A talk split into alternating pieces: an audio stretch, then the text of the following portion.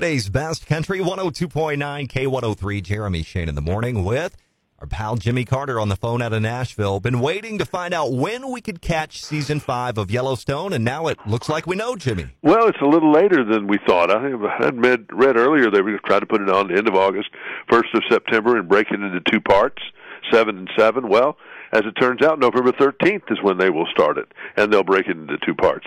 I think what they're trying to do is help the shows that are around them. They're going to debut a show called Tulsa King after the debut of season five of Yellowstone, and that's the crime drama with Sylvester Stallone. That's called Tulsa King. Tulsa King, written by that. Taylor Sheridan and all that stuff. So 1932, they were very vague about when that's going to start, so we just know it's going to start. And then they got another show, 666, The Four Sixes, and uh, that's supposed to be coming up real soon, and it will stream exclusively on Paramount Plus originally, but now they say it's going to be on Paramount Network, so everybody can find it. Luke Bryan, the other judges, American Idol, they got job security. ABC says we don't plan any changes at all. They like what they've been doing. There's been growth in the show.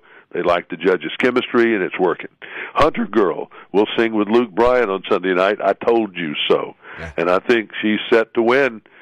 Luke did a salute to Lionel Richie the other night on the Gershwin ceremony. It was on PBS. If you can find it on you know some download or archive, it's worth seeing. Uh, Lionel Richie, great music. You know he Luke did Lady well, I mean, people said, "Well, well, I didn't want to see him to do Brick House. I don't think I wanted to see that." no. uh, barstool debates. That's what they call it in the Tennessean, the Nashville local newspaper, and they do it. Everybody does it. We've done it. You know, who should be in the Country Music Hall of Fame? They picked a dozen, and this is pretty high profile. High profile. So it's the kind of stuff you have to do to push it a little bit, push the secret committee to considering things and debating it. And it just requires, if you really want somebody in that Hall of Fame, you've got to uh, push and you've got to make noise and you've got to almost shame them into doing it. Tanya Tucker, that still may take a while, but why they haven't put Alison Krauss with 27 Grammys to her name, that doesn't seem like that would require a lot of thought. No, are they trying to draw that hard of a line between country and bluegrass? I mean, maybe, but you know, she's been on Brad Paisley's songs, right. "Alcohol," I believe that was hers. Or yeah, I think that was hers. And, uh, and Kenny Chesney will get in. Shania Twain will get in. Whether anybody wants her to get in, they need to do it sooner than later too. Best-selling country artist in history. I can go either way and be neutral on Linda Ronstadt. Can make a case for and against. Trisha Yearwood. I love her, and, and I mean, I know she's Garth's wife, but you know, didn't have that overwhelming a consistent chart topping success, but right. as a personality, she's been huge. The Eagles, yes, they deserve to be in there. Dwight Yoakam, well, he's been an outsider the whole time. He's had a couple of hits. I don't know how important he is, or Freddie Fender. They say, I, June Carter Cash, absolutely. Put her, put Alison Krauss and June Carter Cash in. Just do it. I mean, it's just silly. They're not there. Bobbie Gentry, would she show up and we might even know where she is to ask her if she will be in the Hall of Fame? and I still say John Denver deserves to to be in there. So there you go. Uh, call him. They call him Mims.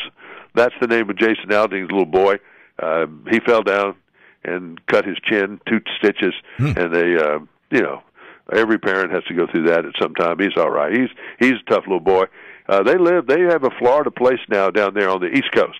It's around Fort Pierce and uh, they I mean you're really into Florida now. You know, you get past Orlando down there, you're into a whole nother Florida world. If you've ever roamed around on the east coast of Florida from say Melbourne all the way down to to Fort Lauderdale, it's a different you know, a lot of the professional golfers live around there on those coasts and very high end, very nice. Is that the Gold Coast? Uh, it is with West Palm. When you get down there, that's the Platinum Coast. That's where Mar-Lago is and all that. Right. A little bit further north are real expensive places, and they've not been hurt by hurricanes in the last 50 years or so. So sometimes they think they're kind of protected, but I don't know. I just know it's hot around here, getting into 90 degrees in Nashville. And what is this, May the 19th? Little early. Yeah, a little early. Not quite ready for that. Not But ready. Jimmy, stay here. cool today, and we'll check I'm in on. Friday. Thank you. Jimmy Carter, weekday morning, 750 on K103. You know what to do if you miss an update. Head to K103FM.com and download Jimmy's podcast playback. Coming up, top of the hour, your news and weather. We've got your forecast coming up as well. Before that, more of today's best country. It's Jeremy Shane in the morning, powered by Banterra Bank on K103.